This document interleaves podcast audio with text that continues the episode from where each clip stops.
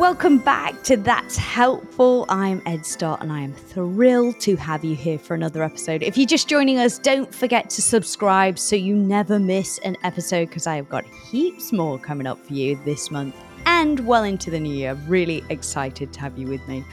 Mistletoe, loved up Instagram posts, invites with plus ones, and extravagant romantic gestures are just a few of the things that can make solo life feel a little tough at Christmas time. But it doesn't have to be this way. Jill Stark is a best selling author, award winning gen- journalist, and mental health advocate. She says that the single life, particularly at this time of year, can bring us more joy and freedom than being partnered ever could. So, how can we learn to celebrate living life untethered and really learn to love our own company, regardless of our relationship status? Jill, welcome back to That's Helpful. I'm thrilled to have you. Thanks for having me, Ed. Super excited. To begin with, can you just talk us through your own experience and kind of relationship with being single throughout your life? I mean, I guess I, I grew up I grew up in Scotland and uh, was raised very much as the sort of cultural norm was that my purpose in life was to get married and have children and I I thought that's that's what I wanted and I was in a long-term relationship when I moved to Australia to to be with this man and um, that's what I was pursuing. And it was only later when that relationship ended that I realized that I didn't actually ask myself if I wanted to have children or get married. I just I was just following the script that had been given to me and I was actually in a pretty dysfunctional relationship towards the end it was it was not healthy. And it was you know i think it's always a profound irony to me that people say are you not lonely being on your own? when the loneliest I've ever felt was in a relationship that um, really wasn't working. Um, so yeah, I, you know, that was that relationship ended in 2008, and and barring a few short term dalliances and um, interactions with people, I, I really have been single ever since. And you know, people often say, "Wow, that's sort of 15 years of being single." Like why are you still single? And I, I always say, well, why do we never ask, why are you still married or why are you still partnered? Because you look at some relationships and you think, you really should not be together. Uh, this is not a healthy Seriously. situation. Um, but yeah, I, I, I feel like I've been intentionally single for most of that time. And I've really started to celebrate and enjoy the life untethered and sort of reject the social conditioning that tells us there's something inherently wrong with us if we are not partnered. Absolutely. And you say that admitting you're happy alone can feel like an act of defiance. You kind of touched on it there, but why is that? I mean, we're, we're we grew up in a culture that is very much uh, focused around coupledom and families, and that is seen as a a sign of success and anything less than that is seen as a failure. And i think that's that's the way that we even view solitude. It's seen as something dangerous or sinister and people who are alone there's something defective about them um, and it starts from a very early age so it's not surprising that we would learn to believe that there is a deficiency within us if we have not found the one um, to complete us. But you know what I've learned through a lot of good times and bad, and and you often learn the most through the tough times is that the most important relationship you have is with yourself and nobody can complete you but you if you're looking for someone else to fill that missing puzzle piece. You're always going to be searching for more. And it does put a lot of pressure on a relationship to expect another person to fulfill all your needs. Like that just seems like an absurd expectation to put on anyone. So I think it's it's just the way that um, our culture has has really celebrated and um, prioritized coupledom over being single. I think it's slowly changing, but I think for women in particular, we are judged particularly harshly if we are alone. We're seen as spinsters or we're left on the shelf where men are not held to the same standard. Yeah, absolutely. And and it's also not just your personal experience of solo living that's evidence for how wonderful it can be to live a life that's untethered, but the science also backs it up that it's actually a really great life for us, right? Yeah, I mean they've they've done research on this and the the happiest people of any um, demographic are are women without kids or partners. and like you can look at that for a number of reasons. It's it's just it's quite stressful having children. It's um, relationships are really tough and can be quite hard going. Um, but I think there's also this idea that single people are selfish, and the research doesn't back that up either. The research shows that actually single people tend to spend more time um, caring for elderly parents. They they might volunteer more. They might see their friends more than people who are in relationships. So that there there's a lot more giving than we than we see um, in in media depictions of what it means to be living alone. Um, but yeah, it's it's very much something that we are taught that we should be sad and lonely, like that that we must be looking. Like I know this has happened to me multiple times, and I'm sure a lot of people who are single can relate to this. Like being at a party and a um, a married man saying to me, "Are you married?" and me saying no, and him sort of cocking his head to one side and in that sort of sympathetic way that some smug married people do, and said, "Oh, I'm really sorry to hear that. I'm I'm sure you'll you'll find someone if you keep looking." And I said, "Well, I'm not looking," and and and he he was completely baffled by that that that I wasn't looking because our two um, chosen our two our two life path choices for us are um, coupled and happy or single and sadly searching. There's there's nothing in between in terms of the narratives that we are we are taught from from childhood. So the, the, the idea that I could be settled in myself seemed like an impossibility to this person, but that is something that I, I have celebrated that I, I do. I run I run an event called Solo Sundays where I, I I was just sick of not having an event for single people. You know, we have weddings and engagement parties and bridal showers and bloody gender reveal parties and all of these celebrations for the family life and the coupled life. But what about being solo? What where's our celebration? So i created one and it was it's really been really empowering just to see all of these people come together and just talk about the strengths and the joys that can come from doing life on your own rather than the the sort of negative, sad, and lonely connotations that have been sold to us for so long. Absolutely. And so, through running those events uh, and talking to so many different single people, what have you learned about the benefits and the wonderful life that um, living solo can bring? Well, I often talk about our solo strengths and our our superpowers as people doing life alone.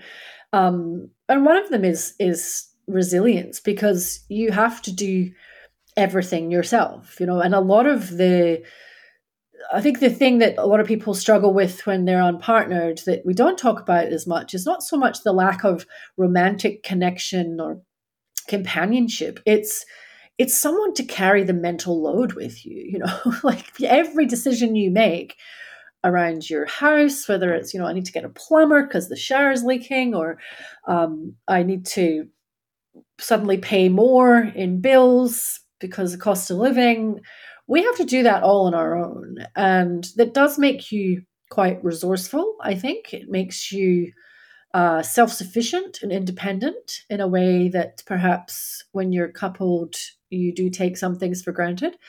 Um, but I, I also I see I see two types of people coming to these events. There are people who are where I am, who have perhaps been through a period of feeling sad about being alone, but now are actually very much enjoying the life untethered and are celebrating it and have so much joy and abundance to share. And then I have other people who want to get to that place, but are still burdened with the sense of defectiveness, of something being wrong with them because they are without a partner and they want to to learn from others about how you can embrace life on your own um and i and i think it's it's often it's the simple things that we take for granted um as solo people. I think that i've really enjoyed being uh, more grateful for as a result of these events. So just for example, you know, as someone who who didn't want children of my own, um, going to a friend's house with uh, their two year old, who I love dearly, who's one of the great mm. joys of my life, but he's two, and that's a lot. You know, like you spend the afternoon babysitting a two year old. You you have two things happen. You have a great deal of respect and admiration for parents, but then I come home to my beautiful apartment for one, and I'm never more content with my life than after I've spent a whole day with a two year old because, as much as I love him, I am so glad to come and shut the door. I can um, read a book without anyone jumping on me. I can go to the bathroom with the door shut and not worry about being interrupted, or the door open, as is often the case, or walk around naked and all that kind of thing. Like just the simple things that you can do on your own. I think that you that you really don't see as um, as strengths. You're often just told that there's there's no redeeming elements to being single and that's just that's just not been the case for me although i have to say like i was someone who was quite um sad and lonely and feeling all of those um cultural pressures and expectations and judgments you know really feeling like i was being mm. judged by other people which may or may not have been the case, but it was more the way that I viewed myself, which was leading bleeding into that sort of sense of of defectiveness. Um, and you know that wasn't even that long ago. Maybe to like four or five years ago, that I would find every holiday very difficult. My family's all overseas. Um, because I grew up in Scotland and I live here. Uh, so mm. Christmas, Easter, those holidays I would find really difficult if I didn't have anywhere to spend it or anyone to spend it with. And I now nothing has materially changed. I still live away from my family. I'm still single. What has changed is the way mm. I view my solo status. So, ha- so if we're listening to this and we're thinking, okay, yeah, I'm Jill from a few years ago, feeling desperately uncomfortable with being solo, particularly around these big occasions like Christmas. What's your advice for somebody to be able to shift their mindset and start to feel more comfortable uh, and more, you know, embracing that joy of being single? How can we shift our mindset? Well, I think you first have to start from uh, a sort of abundance mindset. So rather than seeing being single as a deprivation, as a deficiency, as something that is lacking in you, actually celebrate the parts of your life that that bring you joy and and are strengths. Um, and and and really reframing what these holidays in particular mean, like Christmas and New Year's and um, Easter. Like, what do they actually mean, and why do we feel we have to behave in a certain way on certain days in the calendar? And for me, it started with New Year's Eve, or Hogmanay as we call it in Scotland. And every New Year's Eve, for as long as I can remember, I would go out to a party, to a pub, because that's what you're meant to do on New Year's Eve. And I think it was maybe about five or six years ago that I decided, I thought to myself, I really don't want to go out on New Year's Eve. It's the busiest night of the year. It's impossible to get home. Everyone's really drunk. Everything's more expensive than usual. Um, every place you go is absolutely packed. Like it's just, it's not, and it also has this enormous pressure on it to be the best night of the year. Mm. You know, mm. like this has to be the biggest party of the year, and you have to like vow that you're going to change and this is going to put this year behind you and now the next year's going to be better and it's just there's so much pressure on that that night and i didn't really want to go out and i thought i just want to stay home and I, I, was but in my head i was like well i can't because it's new year's eve and then i just took a step back from it and said well, why can i not stay home on new year's eve it's literally just a day it's just a day yeah it might be a friday it might be a wednesday it might be a tuesday it's just a day it's the 31st of december it means nothing really other than the cultural expectations we put on it. So I I thought to myself, what do I want to do? Like what would be more life-giving for me? Um, and this also coincided as, you know, we've talked on one of the other episodes of your pod, Ed, we talked about my journey with sobriety and really does go hand in hand, I think, because the two learning to uh, Love Your Life solo and also not drinking, they're both things that really are pushing against the cultural norms. Mm-hmm. You're kind of pushing against the social ties. So I think I learned a lot from sobriety about doing what I want to do rather than what's expected of me. And so I didn't really want to get go out because it's really what's it's the drunkest night of the year and that's not enjoyable. So I was like, well, what do I want to do? I was like, I actually want to stay home and possibly go to bed at 10 o'clock. but you have to stay up till midnight. No, you don't. You actually don't. If you've got yeah. good earplugs, you could go to bed at 10 o'clock if you live near this in the city like I do. And I just thought, right, so I, I created a New Year's Eve ritual. And anyone who wants to follow me on Instagram, you can go and look at my ritual from last New Year's Eve. I made a little reel about it. And I, I go and have a massage during the day. And then I, I eat my favorite foods. Um, I dance around my lounge room. I, I sat down and I wrote a hundred things that went well or that I was proud of in oh. the year that had just ended. And that was a really that was a really nourishing exercise that made me really reflect in a way that you're meant to as you're standing in the middle of a pub six pints deep at midnight you're meant to think about the years that's gone by but you, there's not really a lot of space to do that mentally or otherwise when you're in a very busy venue. So I was able to do that. I light a candle. It's all very you know white girl yoga things, but you know uh, it was um, very good for the soul. I find, and that is a ritual that I have repeated every year. I mean, I even last New Year's Eve I was invited to Clementine Ford's New Year's Eve party, and and I didn't go, which goes to show you. how much I cherish this ritual because that was a White Lotus themed New Year's Eve party oh. at Clementine Ford's house. It was gonna be it was gonna be big. and I didn't go. And I have no regrets about that. And this year, um, because of a bunch of friends and I are actually going away for New Year's Eve, uh, we've hired a, a house and we're going to go for a few nights away. So I will miss out on my New Year's Eve ritual. So this year, for the very first time, I'm going to switch it to Christmas Day. Fantastic. Oh, that's lovely. What a brilliant way. And and I guess that feels like such a gift to yourself and super indulgent and super special and almost way more special than doing like you say all those things that other people want you to do. You don't necessarily want to do yourself. Yeah, that's right. I think we often think that if there's no one else there with us, then we can't have the nice things, but we can. Um, and I think that really speaks to the way that I view solo life now is that I am worth uh, the time and I'm worth the effort and I'm worth having the nice things. You know, we don't have to wait for a romantic partner or anyone to come along and uh, have those nice experiences. Yeah, absolutely. I love that. And so, if this is the first time that we're solo over the festive season, there's so many events to go to.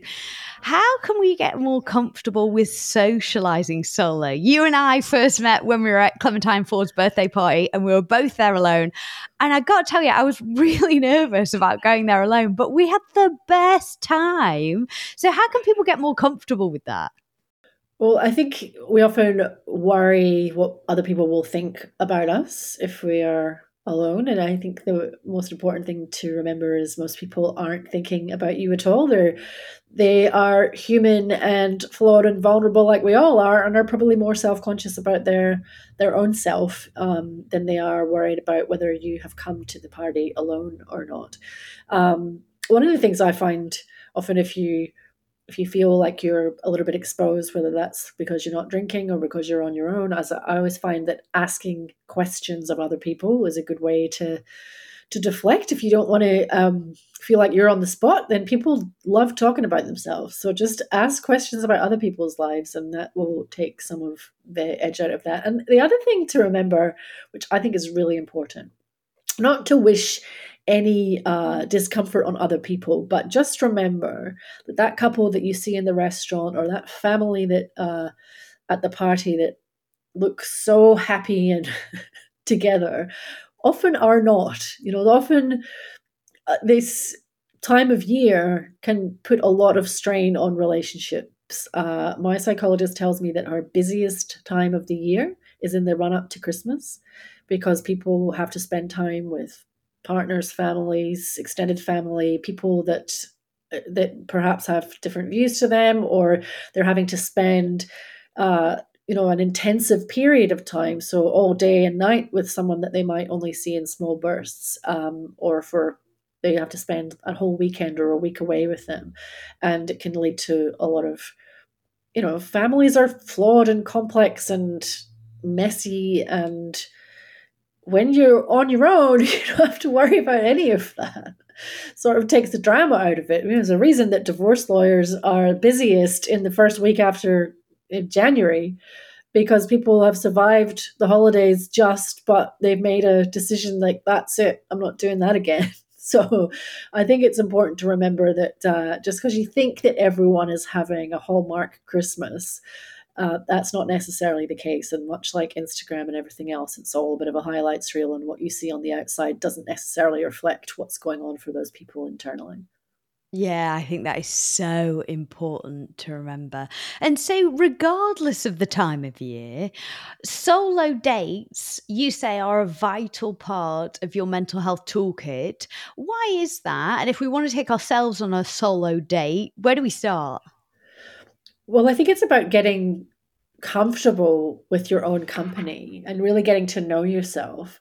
And that takes practice. So don't expect that you're going to go out if you're not used to doing that and all of a sudden just like be completely comfortable in that situation. It does take practice and it takes practice in letting go of the self consciousness you may feel or the um, expectation that other people are judging you or looking at you. Often they're not, but even if they were, who cares? Like most of the people you see on the street or in a restaurant or at the cinema or wherever it is that you're going are strangers to you. Who cares what their opinion is about the way you choose to live your life?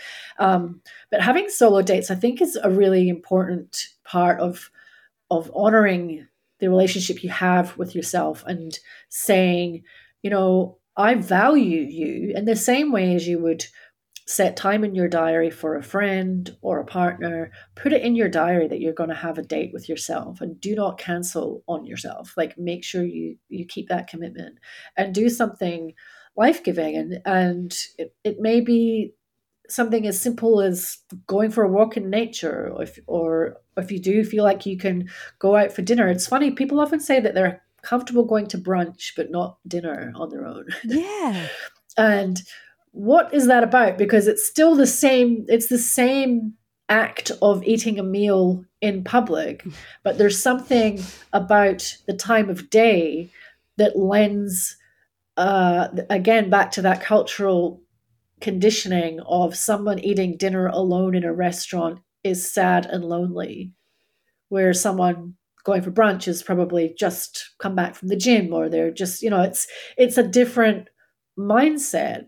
And if if you can learn to not care about what other people think when you go for dinner like take it one step at a time. You might want to go to dinner and take a book with you or have a prop so that you don't feel as exposed. But i find that going to dinner on my own it's like just the best people watching exercise when you're sitting on your own and you can just take everyone in. And again, I often invariably you'll look around and you go, well, that doesn't look like a happy situation at the table next to me. And it's not about it's not about looking around for misery, but it's just a reminder to yourself that your situation as a solo diner is not by default a worse situation just because you're on your own. That is just uh, a social conditioning that we have had. It is not actually based in fact. Um, I think that often sitting at the bar in a restaurant is a good way to, if you don't feel like, if you, mm. if you feel too exposed to sit at a table, like you sit at the bar, people are next to you. you if you wanted to chat to someone, it would be easier to do that. Um, but yeah, like I, I love going to solo, solo, taking myself on solo dates. I love going to the cinema alone. I love going to the theater alone. Um, dinner used to be something that I, I felt self-conscious about and the other thing i think is really interesting that a lot of people will say that they're happy to eat alone when they're on holiday but not in their own city mm. or in their own town so you know most people will have had an experience of of eating alone somewhere when they might be overseas but when they're at home. And so again, it comes back to what is that about? It's about judgment. It's what if someone sees me? What if someone thinks something of me? Um, I'm not on holiday. I'm just here living in my local suburb, and that must say something about me as a person. That again is a story that you're telling yourself and that you're reinforcing by saying there's something inherently deficient about you because you choose to eat a meal on your own. Um, but yeah, I, I think it just takes practice and it takes a mindset shift of this is something this is a treat to myself this is something to savor this is something i deserve not oh poor me i'm all alone um, I have no one to have dinner with. It's like it's an active choice to go and take yourself out for dinner. I love that. And I really like the idea that doing all these wonderful things for yourself, you know, taking yourself out to dinner, planning a really beautiful day, or whether that's Christmas Day or any other day, and, you know, really gifting yourselves these beautiful experiences. I can really see how that would do wonders for your self confidence and your relationship with yourself, and also reinforce this belief believe that we absolutely can be our own soulmates. Yeah, and and I think uh, Christmas in particular is is incredibly loaded with emotion and pressure and um, a sense of well, you have to have someone at Christmas. And if you don't have someone at Christmas, then what does that say about you? And for the last few years, I've spent Christmas with various friends and their families like i feel like an orphan just getting passed around to different people's families. And and it's been it's been really lovely to be invited into someone else's family christmas but at the end of the day it's someone else's mm. family christmas. And half the time the people whose family it is aren't even enjoying it that much. Yet i'm there as a sort of passenger as a as a tourist. And i think i i have really appreciated the the invitations from people but this year is the first year that I have not like been almost in a sense of panic before Christmas. Like I, I'd become really good at New Year's Eve alone. I spent last Easter because Easter's an, often a holiday where people are away mm. with family. Last Easter, I booked myself into a hotel in, in the city in Melbourne and uh, spent three nights just pampering myself. It's oh. amazing.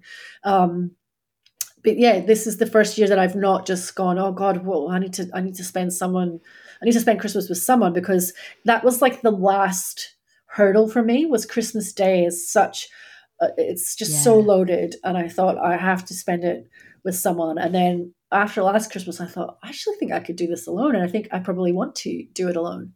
Um, yeah. so I did, I did put together a little bit of a list uh, yesterday, just looking at what I'll do on Christmas Day. And, and and again, like we have all of these cultural conventions that on Christmas Day you must eat a certain type of food, yeah. food and you must listen to certain type of music and you must put up Christmas decorations and all these rituals. How about this is going to be my thing? I'm going to start my own rituals. What do I want to eat? Maybe I want to eat a wheel of cheese for breakfast. and I will. Maybe I want to eat cereal for dinner. I don't know, like, but I, I've written down all of my favorite foods.